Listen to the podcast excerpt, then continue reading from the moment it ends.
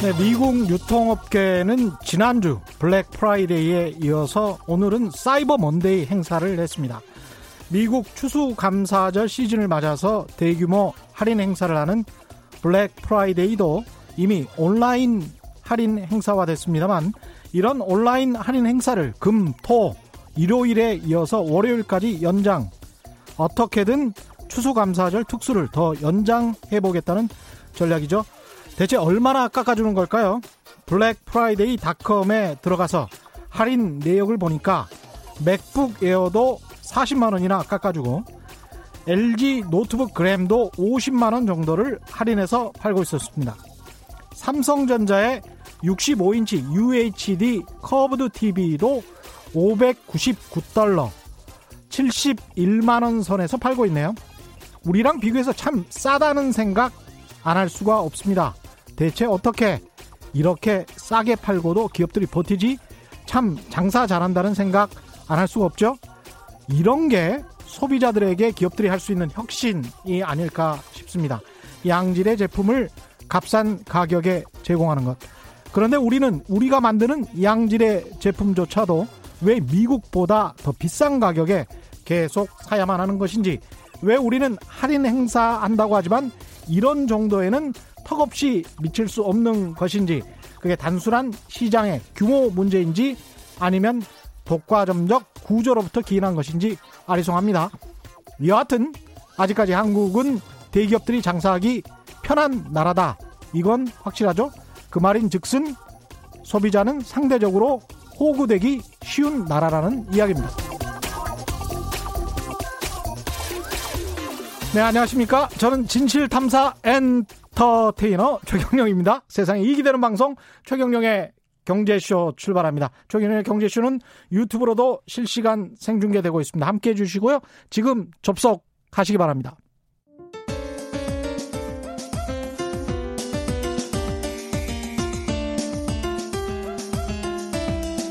어려운 경제 이슈를 친절하게 풀어드립니다. 돈 되는 경제 정보를 발빠르게 전해드립니다. 예리하면서도 따뜻한 신사 이종우 economist의 one point 경제 레슨.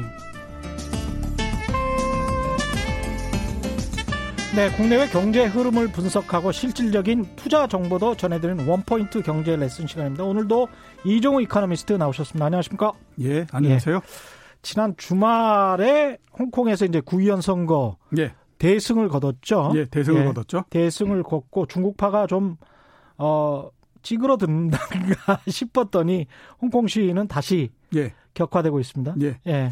글쎄 뭐 규모나 이런 면에서 격화되는 거는 아니고요. 예. 어, 제가 봤을 때는 아마 그 승리를 했기 때문에 선거에서 음. 승리했기 때문에 그거에 대한 그 일종의 어떻게 생각하면 이제 잔치를 벌리다가 예. 어, 일부 좀 충돌이 있고 뭐 음. 이런 그 상황이 됐던 게 아닌가라는 생각이 들고요. 크게 봐서는 홍콩 시위, 홍콩 사태는 시위에서 이제 정치의 영역으로 좀 계속해서 넘어가고 있다. 이런 그렇죠? 생각이 많이 듭니다. 어차피 음. 선거라고 하는 것이 그 정치의 가장 큰 영역이잖아요. 네. 그 거기에서 승리를 했기 때문에 계속해서 시위를 하는 것보다는 음. 정치를 통해서 뭔가 이제 좀 해결을 하는 쪽으로 계속해서 나갈 걸로 보이고요. 또 이제 이번에 홍콩 시위를 전체적으로 끌고 갔던 것이 어 젊은 사람들이기 때문에 음. 아마 그 젊은 사람들을 중심으로 해서 그 또 이렇게 정치 세력화하는 그런 것들이 앞으로 계속 진행되지 않을까라는 생각이 좀 많이 듭니다. 이게 홍콩 시위가 트럼프 미국 대통령이 홍콩 인권법을 서명한 뒤에 예. 이걸 뭐 이제 일종의 또 다른 승리로 보고 예. 자축하는 그런 시위도 있, 있 기도 하고 그랬으니까요. 예, 예. 예. 그런 측면에서 미국 대통령, 트럼프 대통령이 이제 홍콩 인권법을 서명한 게 예. 글로벌 금융시장이나 세계 경제에 미치는 영향 분석 안 할 수가 없는데. 예, 엉뚱하게 예. 어, 서명을 했던 그, 그 행위 자체가 예. 주가를 특히 예. 중국 을 포함해서 그 주변에 있는 나라, 음. 우리나라까지도 그렇죠. 거기에 다 포함이 되는데요. 네. 주변에 있는 나라들의 자본 시장을 흔들어 놓는 형태가 됐습니다. 네, 밑으로 돈, 끌어내리는. 돈이 좀 냉정한 것 예, 같아요. 예, 그렇죠. 예. 어, 우리는 그 지난주 목요일 날 사인이 이루어졌는데요. 음. 사인이 이루어지기 이전에 사인은 할 거라는 얘기들이 거의 대부분이었습니다. 예.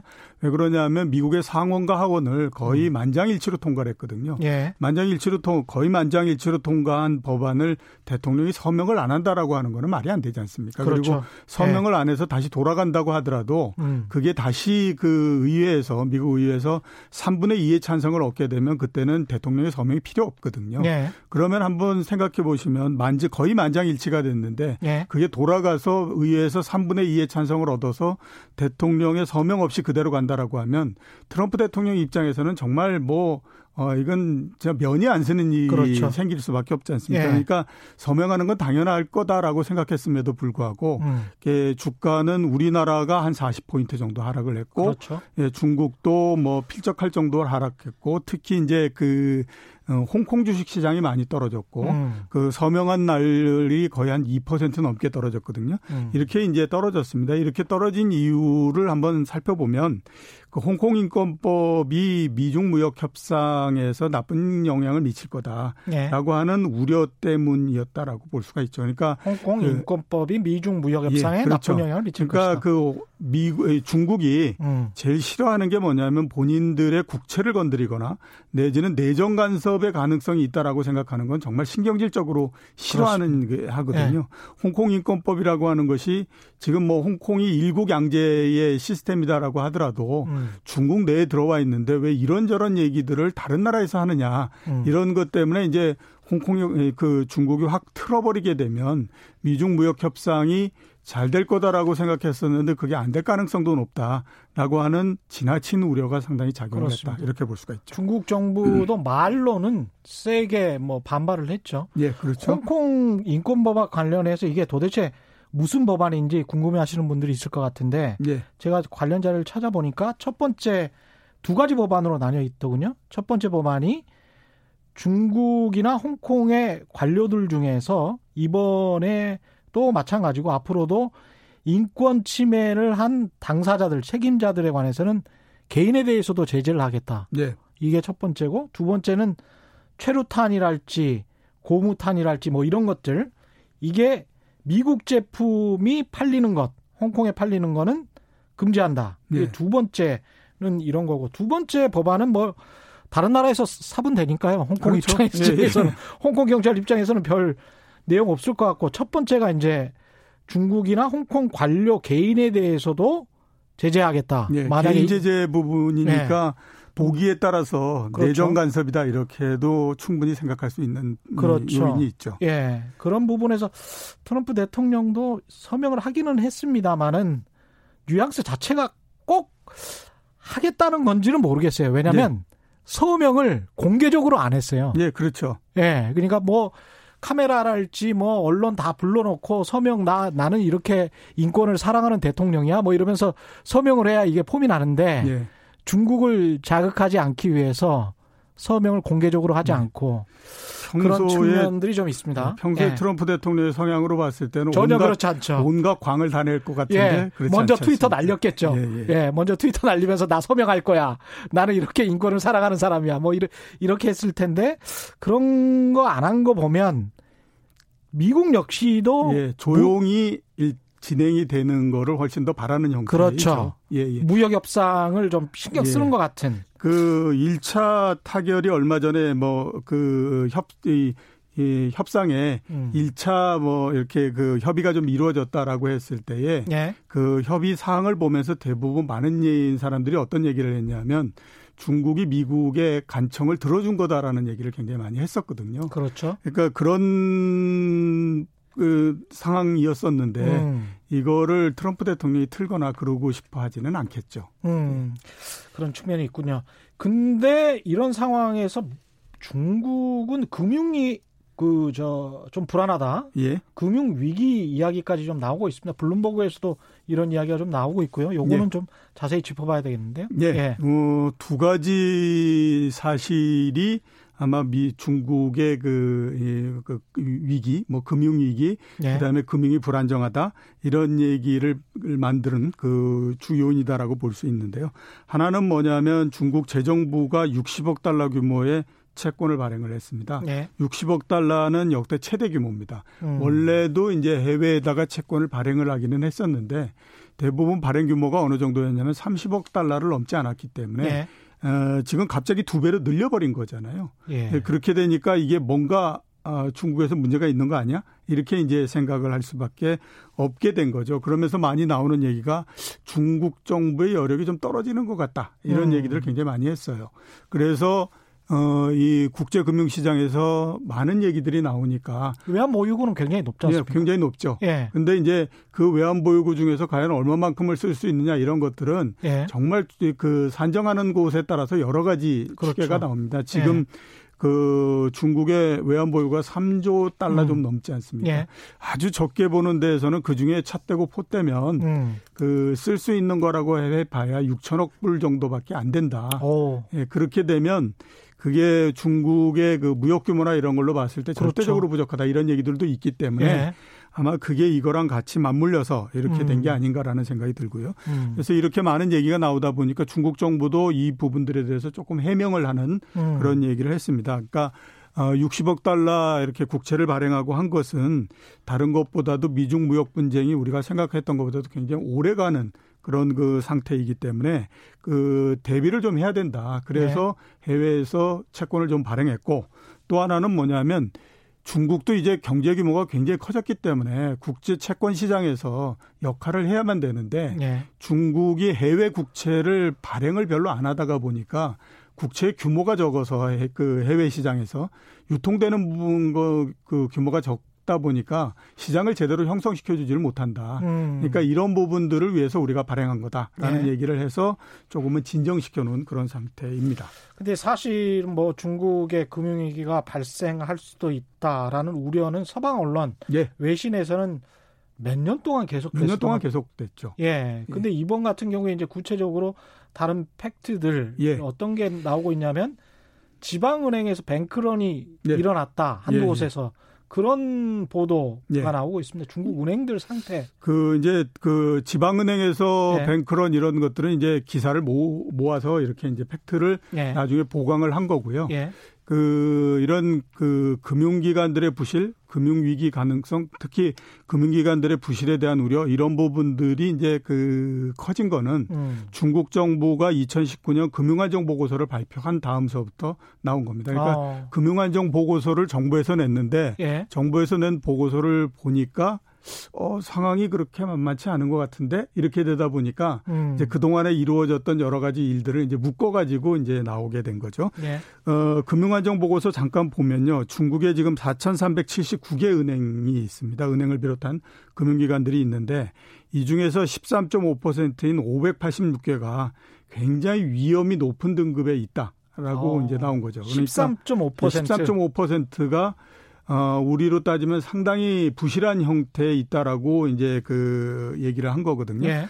그렇게 되니까 야 정부가 저 정도 얘기할 정도면 이게 도대체 얼마나 나쁜 거냐 그렇죠. 이런 이제 얘기가 나올 수밖에 없었고 음. 과거의 올해 내에 올해에 발생했던 여러 가지 금융 불안한 했던 요인들이 이제 그 그러면서 같이 부각이 된 상태인데요. 우선 5월 달에 그 네이먼구 자치구 있지 않습니까? 네. 거기에 바오상이라고 하는 은행이 있었는데 유동성 위기가 발생을 했어요.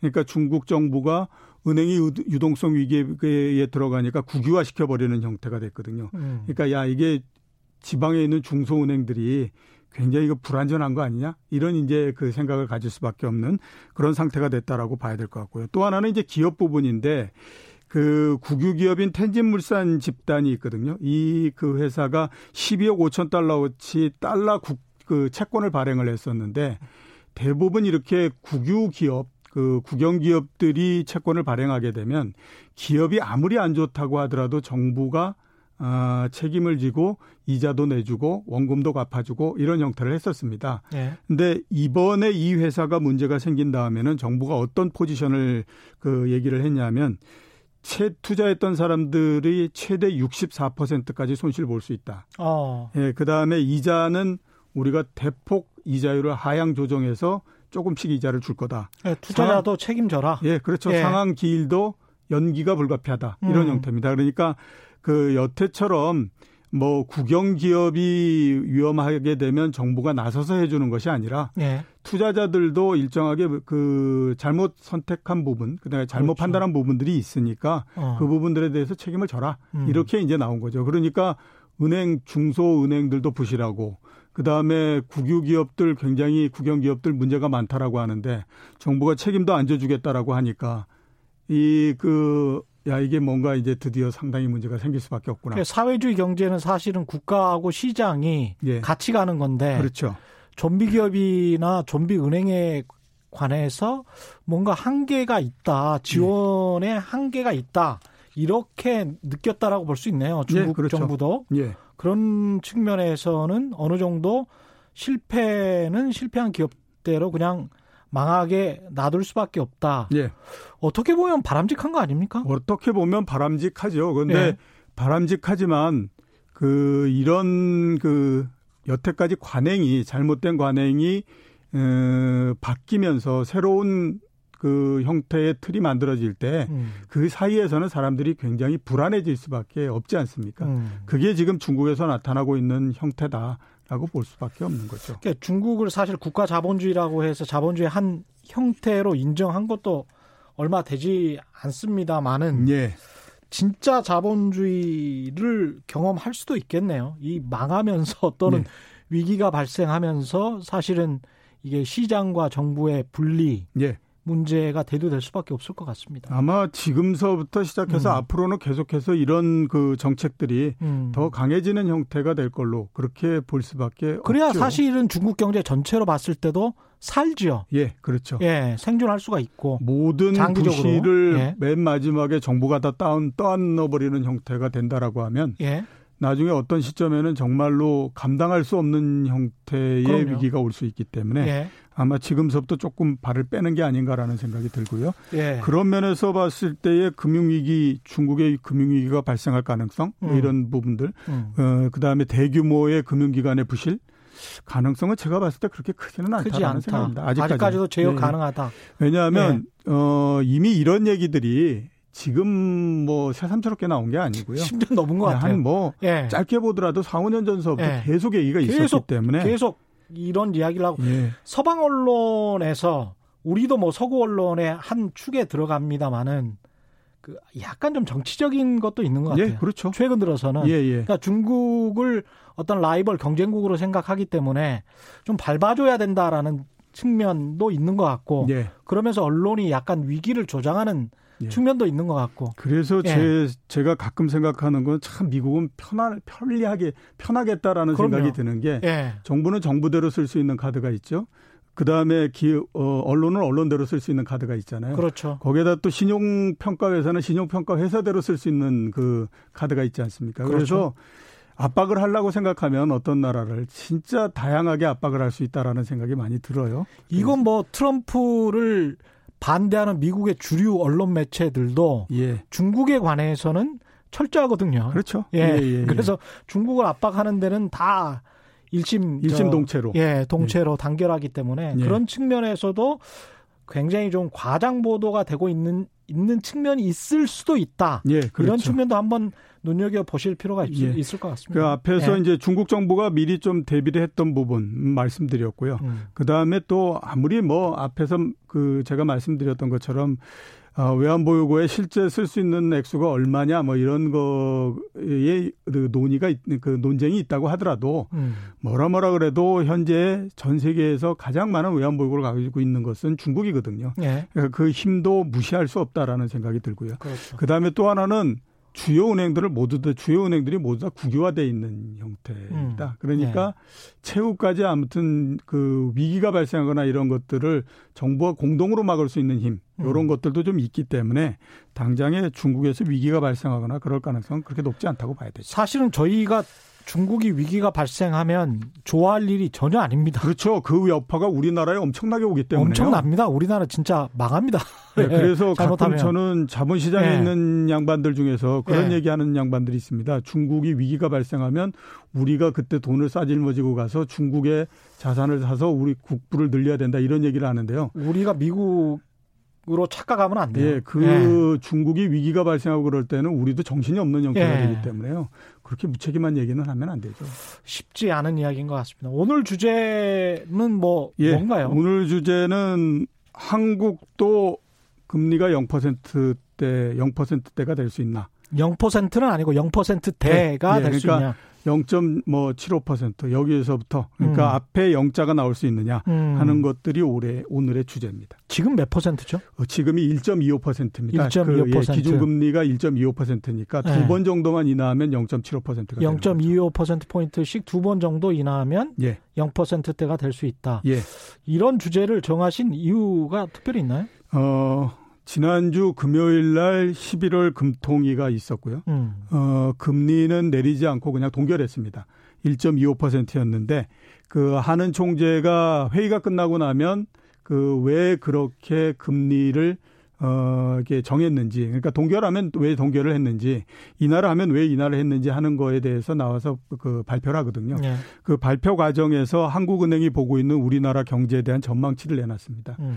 7월 달에 올해 성장률이 얼마 정도였을, 얼마 정도 될 거라고 예상을 했냐면 2.2% 예상을 했습니다. 네. 근데 이번에 2.0%로 내렸고요. 음. 내년도 전망이 원래 2.5%에서 2.3%로 하향 조정이 된, 예. 됐습니다. 그러니까 아, 이렇게 했는데 이게 이제 이번만 그 하향 조정이 된 게 아니라 음. 올해 제일 처음에 한국은행이 그 전망을 했던 올해 성장률 전망치가 2.5%였고요. 예. 네 번의 인하 그 이렇게 그 조정 과정을 거쳐서 2.0%까지 내려왔거든요. 자 그러면 내년도는 어떻게 보고 있느냐? 그 보면 내년도는 일단 그 어, 내년도 성장률 2.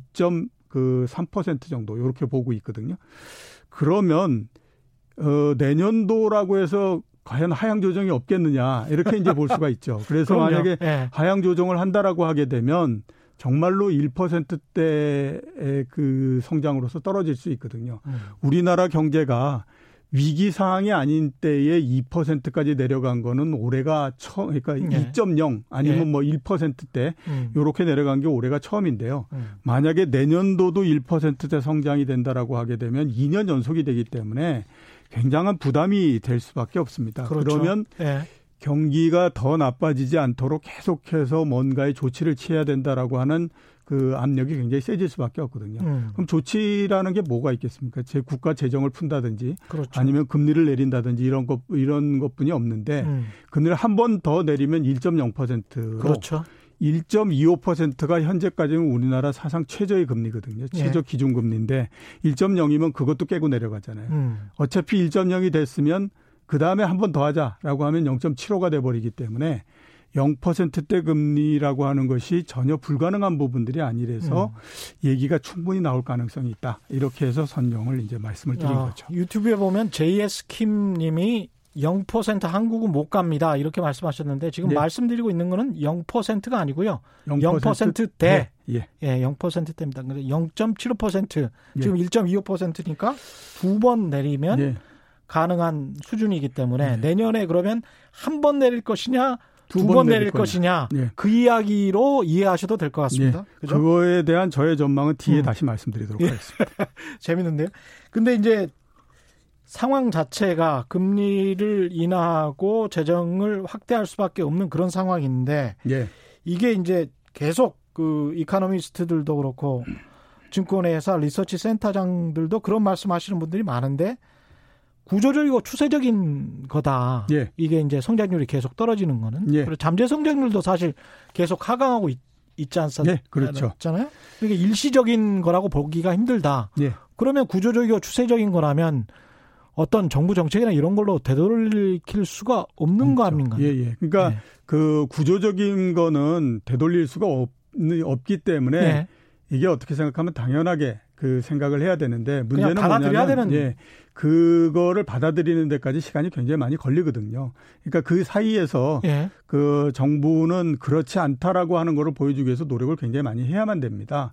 음. 그게 이제 내년도의 문제가 될 텐데 자 잠재 성장률 얘기가 나왔으니까 한번 말씀드리게 되면 예. 잠재 성장률이라고 하는 거는 그 나라가 가지고 있는 모든 생산 요소 그러니까 사람 그 다음에 공장, 자본, 기술 이런 것들을 모두 다 투입했을 때 과연 얼마만큼 성장을 할 수 있느냐 하는 것들을 나타내는 겁니다. 그렇기 때문에 이거는 우리가 이제 흔히 접하는 성장률처럼 무슨 이렇게 얼마가 성장했다 이렇게 딱 나오는 건 아니고요. 네. 추계하는 기간마다 달라지는 거죠. 음. 한국은행이 추계했을 때는 뭐 2.5%가 나올 수 있고, 네.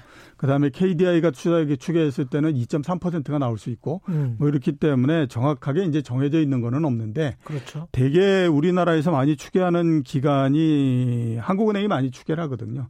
어, 2.5% 정도다라고 일단 그 얘기를 하고 있습니다. 음. 이 잠재 성장률이 왜 중요하냐면 잠재 성장률이 앞에서 말씀드렸던 것처럼 우리나라가 성장을 할 수 있는 정도를 얘기하는 거잖아요.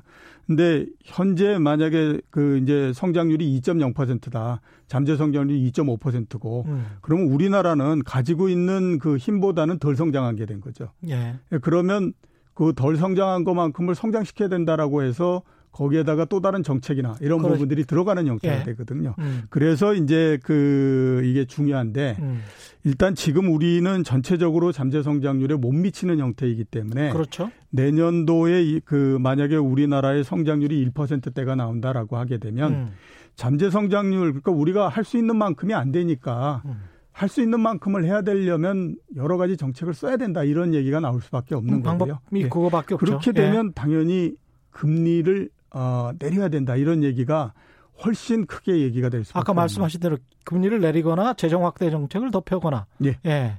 두 가지 방법밖에 없는 그렇죠. 거죠. 예. 그런데 재정이라고 하는 거는 어 물론 중간에 그 추경이 있기는 하지만 음. 아주 큰 부분은 어 연말에 그 전에 연말에 한번 정하지 않습니까? 그렇죠. 올해 그러니까 내년 그, 예산을 정하니까요. 예, 그렇죠. 513조. 예, 예, 그리고 추경을 한다고 하더라도 그 국회를 통과해야 되기 때문에 음.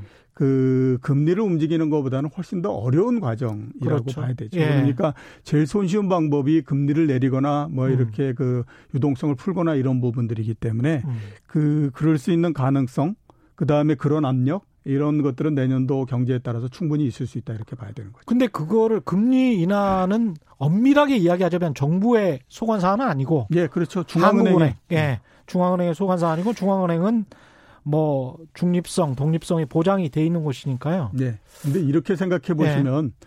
그 이해하실 수가 있을 것 같은데 음. 한국은행도 통화 안정을 최대 목표로 하는 기관이지만 금리라고 하는 경제를 움직일 수 있는 그 수단을 갖고 있기 때문에요. 성장이 나빠지고 그다음에 또 경기가 굉장히 나빠지는 상태에서 우리가 그이 통화 가치 그러니까 뭐 어, 금리를 너무 내렸을 때에 물가 상승이 올 가능성이 있으니까 이걸 못 하겠다라고 하다가 예. 실제로 경기가 굉장히 나빠지게 되면요. 음. 그 비난을 한국은행이 굉장히 많이 받아야만 됩니다. 그렇죠. 그러니까 한국은행도 그 경기라고 하는 것을 신경을 안 쓸 수가 없는 안 쓸 수가 없죠. 예, 예. 그러니까 꼭 한국은행이 음. 그 독립적으로 움직이기 때문에 어, 정부와 개를 같이 할 수 없다라고 볼 수는 없는 거죠. 그리고 한국은행이 그 독립이라는 말도 참 우스운 것 같기도 한데 검찰을 보면 예. 그 국민이 주권자 완전히 유리돼서 예. 검찰이나 한국은행이 독립을 해서 무슨 효용 가치가 있는 것인지도 잘 모르겠어요, 사실은. 그 예. 국민의 안정과 행복이 가장 큰 그렇죠. 우선 가치여야 되는 것이죠. 예. 예. 세계은행이라고 하는 음. 미국의 FRB도 금리를 어 올해 하반기에 세 번 내렸지 않았습니까? 그렇죠. 왜 예. 내렸느냐라고 얘기했을 때에 지금 미국 경제가 안 좋아서 미국 금리를 내렸다라고 얘기하는 이코노미스트는 거의 아무도 없습니다. 그렇죠. 굉장히 네. 큰 부분이 뭐냐면 트럼프 대통령이 내리라고 하도 압박을 가해가지고 할 수 없었다. 예. 이런 얘기를 하거든요. 예. 그러니까 세계에서 독립성이 가장 그 보장된다라고 하는 미국의 음. FRB도 음. 그 경제와 유리돼서 음. 정치와 유리돼서 움직일 수 없는 상황이다라고 하는 걸 좀 감안을 하셔야 되겠죠. 어디까지가 포퓰리즘이고 어디까지가 적절한 균형 네. 적 균형을 달성하는 정책인지 그거는 또 민심을 또 그렇죠. 제대로 반영하는 정책인지는 뭐 전문가들도 판단을 하시겠지만 예. 예, 그 전문가들의 판단을 또 완벽히 전적으로 신처럼 믿을 수는 없는 것 같다 그런 예. 생각도 듭니다. 그렇죠. 인간이 하는 예. 일이기 때문에요. 사랑이님 같은 경우에는 기준 금리만 낮지 실제 대출 이율은 여전히 변함없거나 더 오르지 않습니까? 이런 질문을 하셨고요. 그 약간 답변을 해 주시기 바랍니다. 0298님은 재정 확대를 필사적으로 맡고 있는 야당의 선거 전략 때문에 적절한 시기에 써야 할 카드가 줄어드는 어처구니 없는 일이 계속될 것 같다라는 예. 전망을 해주셨고. 예, 그 예. 기준금리가 낮아지는 것이 대출금리의 하락으로 곧바로 연결되거나 그러지는 않습니다. 그렇죠. 왜냐하면 예. 둘은 서로 간에 어, 결정이 되는 메커니즘이 조금 다르기 때문에 그렇거든요. 음. 기준금리는 한국은행이 그러니까 금융통화위원회를 통해서 그냥 올리고 내리고 하는 거고, 음. 그 다음에 그 시중금리, 그 다음에 이게 대출금리의 가장 기본이 되는 그 시중금리 같은 경우는 사람들이 이제 그 채권을 사고 파는 과정에서 결정이 되는 그런 그 어, 메커니즘을 갖고 있지 않습니까? 물론 이제 기준금리가 낮아지게 되면 시중금리도 낮아지는 것이 일반적이지만 이게 시중금리라고 하는 것은 기준금리가 어떻게 움직일 건가 하는 것을 예측해서 움직이기도 하거든요. 그러니까 음. 만약에 지금 1.25%까지 한국은행이 내렸는데 이제 더 이상 거기에서 내리지 않을 거다라고 생각하면요. 금리를 내리는 순간서부터 시중금리는 반대로 올라가 버리기 시작합니다. 음. 그렇게 되면 대출금리는 떨어지는 것이 아니라 올라가는 형태가 되거든요. 예. 그래서 서로 간에 동일한 방향으로 움직이거나 이러지는 않는다라고 봐야 되죠. 그렇죠. 한국은행이 그 전문가 집단으로서 적극적으로 금리를 못 내리는 이유도 나름대로 있을 겁니다. 예, 그렇죠. 예. 가장 큰 부분은 어, 금융 안정 때문인데요. 음. 금융 안정 중에 또 가장 큰 부분은 뭐냐면 부동산 가격 상승 때문이다라고 그렇죠. 저는 생각합니다. 아. 지금 부동산 가격이 굉장히 뭐 아무튼 얘기 많지 않습니까? 음. 뭐 그래서 아 1개월 사이에 뭐 2억이 올랐니 3억이 올랐니 막 이런 얘기들을 많이 합니다. 네. 자, 그러면 우리가 한번 보면요. 그 2017년 상반기서부터 우리나라의 그 생산 가능 인구가 줄어들기 시작을 했어요. 예. 그러니까 어, 인구나 이런 면으로서 봤을 때에는 그 부동산 가격이 크게 상승하거나 이럴 가능성이 그렇게 높지 않습니다. 음. 물론 이제 뭐 소득에 대해서 최근 언론에서 많이 나오는 것처럼 지방에 있는 사람들이 돈을 갖고 와서 서울에서 아파트를 사고 서울에 돈 많은 사람들이 부산으로 내려가서 또 부산에서 사고 예. 이렇게 됐다 이렇게 얘기도 하지만 예. 그런 부분들은 그렇게 크지 않고요. 물론 또 그런 것들이 있다고 하더라도 음. 보다 더 근본적인 요인은 뭐냐면 어, 부동산을 사는데 치러야 되는 비용이 너무 낮아졌기 때문에 그렇습니다. 그러니까 금리가 떨어지면서 아직도 너무 낮다. 예, 그렇죠. 예. 그러니까 음. 그 치러야 되는 이자 비용이 너무 적다 보니까 음. 돈을 빌리는 것이 굉장히 에, 부담이 없는 상태고요. 돈을 빌리면서 부담이 없는 형태가 되다 보니까 돈을 빌려서 그냥 아 이게 그 집을 사고 그러는데 문제가 없는 형태가 돼 버린 거거든요. 예. 이게 만약에 금리를 더 내린다라고 했을 때 더 기승을 부릴 가능성이 있기 때문에 음. 그 금리를 앞으로 한국은행이 내리느냐 못 내리느냐 하는 것들을 결정할 때 가장 크게 그 부담을 갖는 부분들은 아마 부동산 가격 예, 이게 어떻게 되느냐 하는 부분일 것 같고요. 그렇습니다. 예. 그 이외에 두 가지 요인들이 있는데 이제 하나는 뭐 그동안 많이 얘기했던 거죠. 우리나라 금리가 낮고 선진국 금리, 즉 미국 금리가 우리나라보다 도 높게 되면 예. 우리나라에 들어왔던 자금들이 해외로 빠진다. 이런 거 있지 않습니까? 지금 거의 뭐 1년 동안 높아요. 예, 그렇죠. 예. 근데 제가 생각했을 때 그거는 별로 그렇게 타당성이 있는 얘기는 아닌 것 예, 같아요. 실제로 별 타당성이 없었습니다. 지난 1년 동안. 예, 그렇죠. 예. 그다음에 이제 세 번째로 많이 얘기하는 것이 금리가 너무 낮게 되면요. 음. 금융기관들이 굉장히 부실해질 수 있습니다. 최근에 음. 보험회사들이 가장 대표적인데요. 그 보험회사들이 올해만 25% 정도 이익이 줄어들어 버렸습니다. 음. 이게 왜 이렇게 줄어드냐면요. 옛날에 금리가 굉장히 높았을 때 있잖아요. 그때에 이제 높은 금리로 확정부로 해서 그 이제 어, 어느 정도를 주겠다라고 약정을 하고 모은 보험들이 있거든요. 예. 근데 그게 계속해서 금리가 떨어지다 보니까 이제 보험회사들 입장에서는 역마진을 내고 그런 것들에 에, 그 약속을 했던 그 돈을 줄 수밖에 없는 상태거든요. 그렇죠. 금리가 떨어지면 떨어질수록 이런 부분들은 더 강해집니다. 그리고 그렇죠. 일본의 많은 그 보험사들이 부실이 됐던 가장 큰 이유가 역시 금리가 떨어졌기 때문이거든요. 음. 그래서 이런 그 금융기관들의 부실 이 부분도 있는데 이거는 부동산만큼 전국적인 문제 이런 것들은 아니고요. 예. 그래서 아마 가장 크게 지금 고려해야 되는 부분들은 부동산 가격 상승 그거에 따라서 가계 부채가 지금도 큰데 더 크게 늘어날 가능성 이 부분들을 아마 제일 걱정을 하지 않을까라는 생각이 듭니다. 그러니까 우리나라의 가계 부채는 호주하고 같이 언급이 되더구만요. 블룸버그 예. 통신에서도 그렇고 부채 관련해서 중국 쪽은 기업 부채, 아르헨티나 같은 데는 국채, 한국이나 호주 쪽은 가계 부채가 상당히 문제가 있는 것 같다라고 외신들도 계속 주목을 하고 있고요. 예. 워낙 뭐 우리나라의 가계 부채가 액수도 컸고요. 음.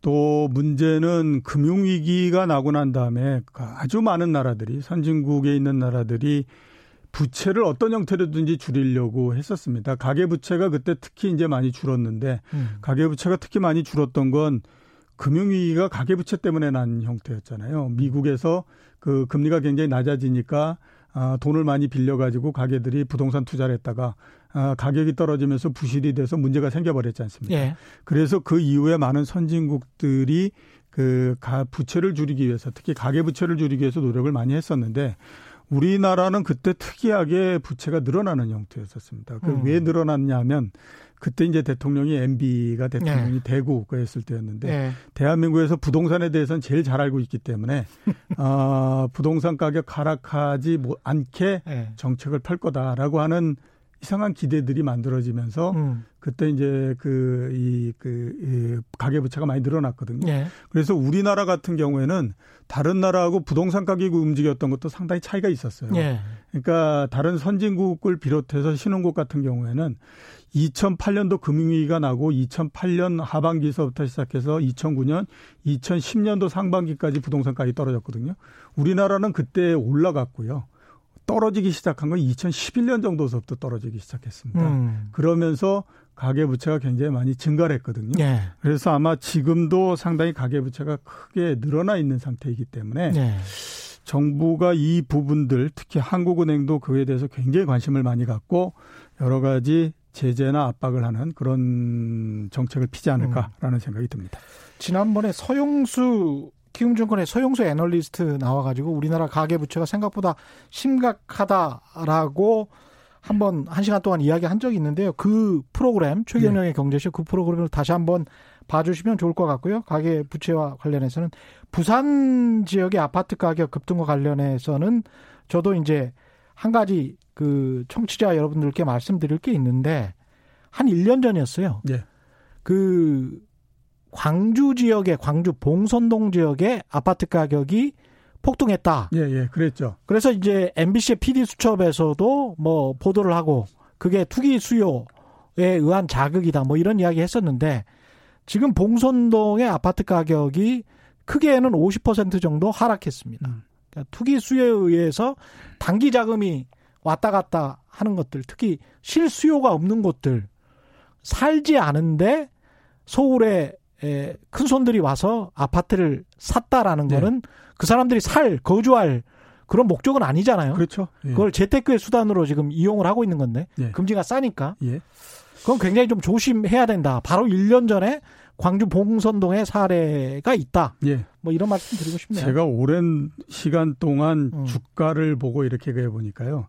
드는 생각이 뭐냐면 모든 가격이 결정되는 원리는 똑같다라는 예. 생각이 굉장히 많이 듭니다. 어떤 그러니까 원리입니까? 예. 그 주가라고 하는 것이 오른다고 하더라도 투기적인 수요에 의해서 투기적으로 오르게 되면 시간이 지나면 빠진다라고 얘기하지 않습니까? 그러니까 그러면서 많이 얘기하는 게 작전을 벌리면 어, 작전의 꼭대기에서 나오지 못하면 그 다음에 큰일 난다 이런 얘기 많이 하잖아요. 그렇죠.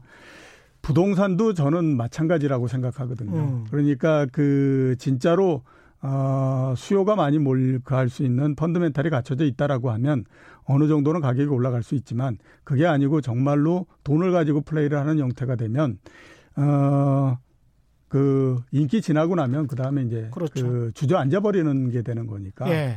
어차피 모든 가격이 만들어지는 원리는 다 똑같다라는 음. 생각이 들고요. 또 하나는 그러면 펀드멘탈이 강하면 항상 가격은 계속 올라갈 수 있느냐? 절대 그렇지 않거든요. 예. 펀더멘탈을 이탈해서 굉장히 많이 올라가게 되면 그 다음에 또 그만큼의 가격을 그이 그, 이 대가를 치러야 되는데 제가 생각했을 때 지금 강남 지역을 비롯해서 이런 데는 어떻게 생각하면 이제 그 얘기를 하는 거지 않습니까? 펀더멘탈이 좋다. 이런 얘기를 하는 거잖아요. 근데 얼마나 좋은지 그렇죠. 얼마나 좋은지는 끝나고 난 다음에 예. 산정을 해봐야 아는 겁니다. 그렇죠. 예. 그 가격이 정말 합리적인 가격인지는 누구도 사실은 알 수 없거든요. 예, 그렇죠. 그리고 나중에 이제 전문가들도 추후 분석으로 떨어지면 또 뭐 너무 올랐기 때문에 예. 뭐그 정도의 가격은 받칠 수가 없었어. 뭐 여러 가지 이야기가 나올 겁니다. 뭐 예, 공급량이 그렇죠. 생각보다 많았다. 많아서.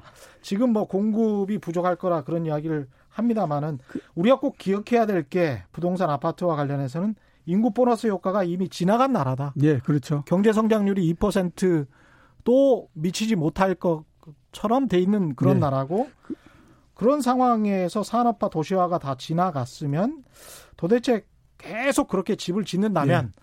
과거 산업화와 도시화의 그 역사 그대로 집을 짓는다면 그 집은 누가 다 사줄 것인가? 그렇죠. 예, 예. 지금은 돈값이 싸니까 다 사주고는 있는데 그게 언제까지 지속이 될지는 모르겠습니다. 공급이 줄고 매물이 없어서 가격이 올라간다라고 하는 것만큼 거짓말도 없죠. 왜냐하면 그렇죠. 5년 전에 예. 그러면 5년 전에 강남 지금 가장 유명하다라고 하는 반포 이런 데도 음. 미분양이 나고 했었거든요. 예. 그러면 그때는 공급이 많아서 미분양이 났을까요? 맞습니다. 그거는 아니잖아요. 예. 인기가 있느냐 없느냐는 그때그때에 따라서 달라지는 거기 때문에 그럼요. 지금만 가지고 예. 판단하면 안 되는 거죠. 예측은 쉽사리 하지 마시길 바라고요. 노네임님 같은 경우는 세계 경제 흐름 영향을 점점 받으면서 국내 금리 변동의 의미가 없어지는 것 같습니다. 물론 경기 신호 등 성격이 크다고 생각하지만 예, 예 이런 측면에 그 말씀하셨고요. 우리나라뿐만 아니라 예. 전 세계적으로 금리의 그 효력 영향, 음. 그 다음에 역할이 점점 줄어들고 있습니다. 예. 왜 그러냐면요. 너무 오랜 시간 동안 낮은 금리를 갖고 왔기 때문에 그래요. 음. 이미 11년 동안 전 세계는 굉장히 낮은 금리를 갖고 왔기 때문에요. 11년 한번 따져보시면요. 수습 기자가 어, 이제 막 그 차장이 되고 막 이럴 수 예. 있는 때까지 되잖아요. 예. 그러면 이 사람은 아무리 본인이 뭐 이렇게 계속해서 만약에 경제부에 계속 있었다라고 하면 음. 이 사람의 머릿속에는 뭐가 있냐면요. 금리는 항상 낮아야 된다라는 생각밖에 그렇죠. 없는 거죠. 예. 그렇기 때문에 금리의 역할이나 이런 것들이 지금은 극도로 줄어들어 버린 그런 상태라고 볼 수 있습니다. 일종의 마취제 같은 거죠. 예, 그렇죠. 예. 그러니까 계속 마취 상태인 거예요. 예. 그래서 마취에서 깨어나지 못하고. 예. 예. 그러니까 옛날에 5% 금리 있을 때, 일 때는 4%만 돼도, 아, 이거 낫네, 이렇게 생각하지만 지금은 1% 금리 막 이렇게 하기 때문에요. 1.9, 2.0 이렇게 되면 금리가 굉장히 높아진 것처럼 생각이 되거든요. 그렇죠. 예. 예. 그런 측면에서 2313님, 일본에 잃어버린 20년을 닮아가고 있다는 의견은 어떻게 생각하시는지? 그런 얘기들을 굉장히 많이 하는데요. 예. 일본은 굉장히 특수한 사정 상황이고요. 예. 만약에 우리가 경제가 이렇게 저성장의 형태로서 내려간다고 하더라도 음. 일본처럼 어느 순간에 갑자기 팍 터져가지고 그 주저앉는 것보단 음. 유럽형으로 오랜 시간 동안에 걸쳐서 천천히 내려가는 형태가 된다라고 봐야 되죠. 우리는 유럽형이 아니 일본형이 아니고 유럽형이다. 예, 그렇죠. 예.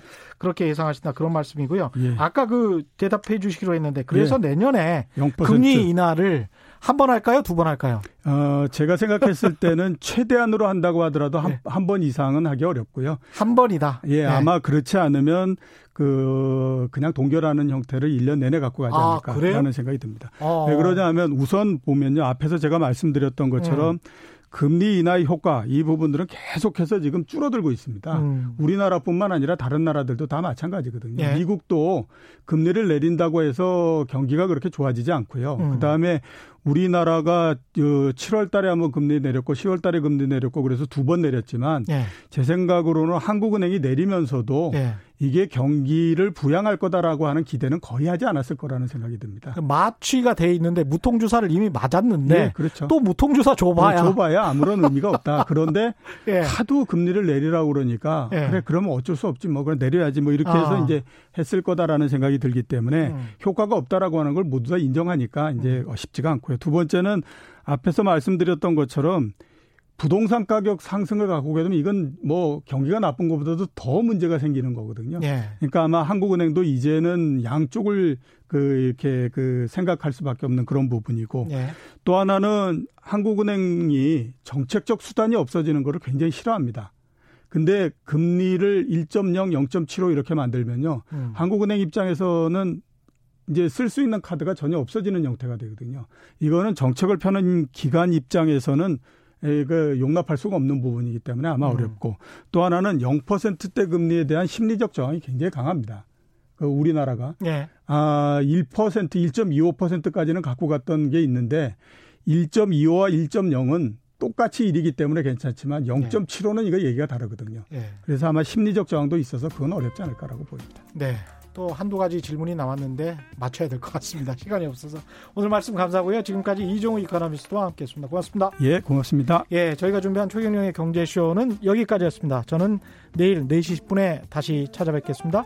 지금까지 세상에 이익이 되는 방송 최경영의 경제쇼였습니다. 고맙습니다.